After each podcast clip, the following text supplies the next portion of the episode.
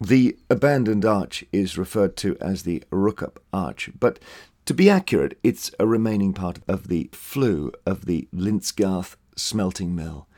Smelting was the process of turning lead ore to purer metal bars known as pigs. Poisonous fumes from the furnace were funneled away and released high up. The Lintzgarth Works had a six arch raised horizontal flue leading across Rookhope Burn, a road and a railway track before heading underground up the hillside for a mile and a half to a chimney. Now you can see the root of the flue burrowed under the surface of the hillside.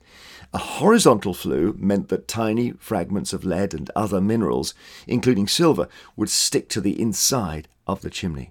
Small boys would then be sent up to scrape the sticky substance from time to time, so nothing was wasted.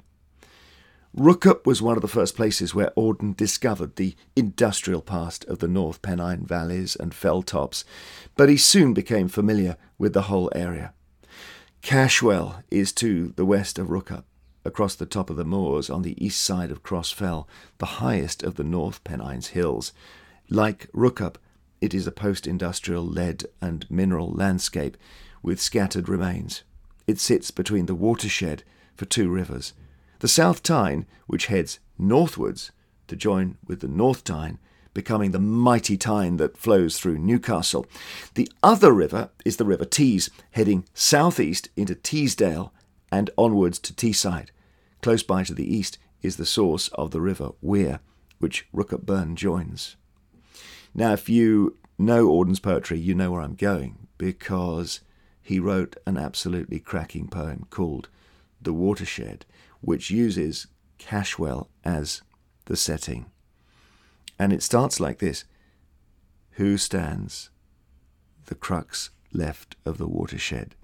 On the wet road between the chafing grass below him, sees dismantled washing floors, snatches of tramline running to the wood, an industry already comatose, yet sparsely living. So, what I always imagine with this poem, and this goes back to my days at Durham when the, the tutor told me what he thought it was saying, was a, a modern young man were rather arrogantly driving into this industrial, post industrial area and sort of looking over it as if he owns it. And the poet answering on behalf of the land, go away because you can never have a part of this. You don't understand it. You haven't lived it. So the poem continues. It tells of a coffin being taken on its final journey down from the fell through mine works because of a vicious storm. So you're reminded here of the, the lives lost in this old industry.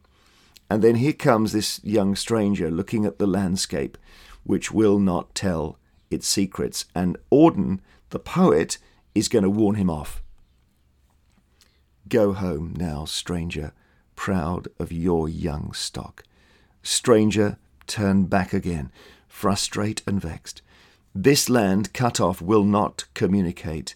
Be no accessory content to one aimless for faces rather there than here. Beams from your car may cross a bedroom wall. They wake no sleeper.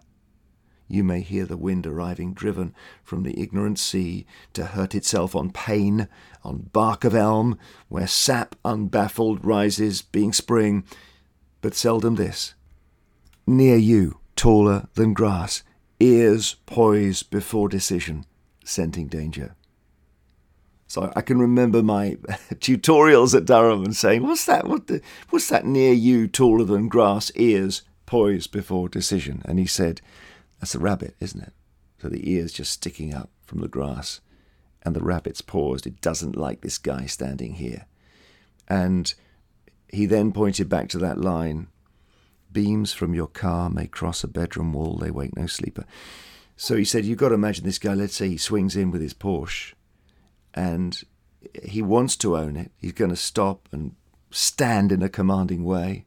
That's why the poem starts Who stands? That's him who stands the crux left of the watershed. But even though he stands there, even though he drives his car with a roar round the neighbourhood, he's so insubstantial in this place where people have suffered so much that he's like the headlights of his car. They cross a bedroom wall, but nobody even wakes up. No one sees them. No one sees him. What a poem. I just love it. So, back to the scenery around you. A railway used to run alongside Rookhope Burn, bringing coal to the smelting works and taking away the lead. And trains are a recurring theme in Auden's poetry. One of his most famous poems is called Night Mail. It was written as a commentary for a GPO, post office film. In the 1930s, the General Post Office had a film unit making documentaries to promote its work, amazingly. Throughout his life, Auden collaborated with composers, working with the likes of the British composer Benjamin Britten, the Russian composer Igor Stravinsky, and the German Hans Werner Henze. In 1936, Auden paired with Britten and filmmakers Harry Watt and Basil Wright on Night Mail, a celebration of the overnight post train from London to Glasgow along a route operated by the London, Midland and Scottish Railway that runs west of the North Pennines, passing north through Cumbria. Benjamin Britten composed the soundtrack, and with W.H. Auden writing a commentary, which is heard towards the end of the film, it made for something quite special. Here's an extract, and by the way, it's unusual for Auden, this sort of sing song quality, but of course he's written it to give us the rhythm of the train.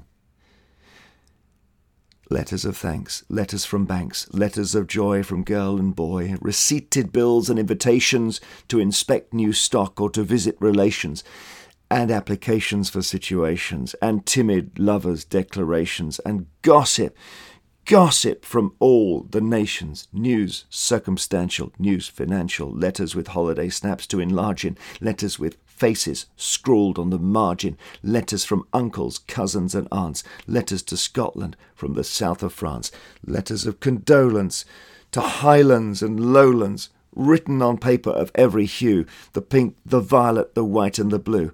The chatty, the catty, the boring, the adoring, the cold and official, and the heart's outpouring clever, stupid, short and long, the typed and the printed, and the spelt all wrong. By the way, has anyone ever rhymed condolence with lowlands before? I think not.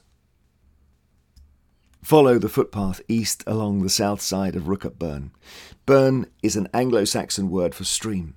Another word for stream, common in the North Pennines, is beck.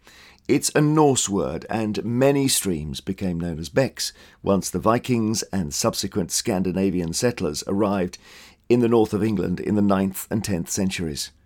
There are a few scattered dwellings along the valley on the way back into Rookhope.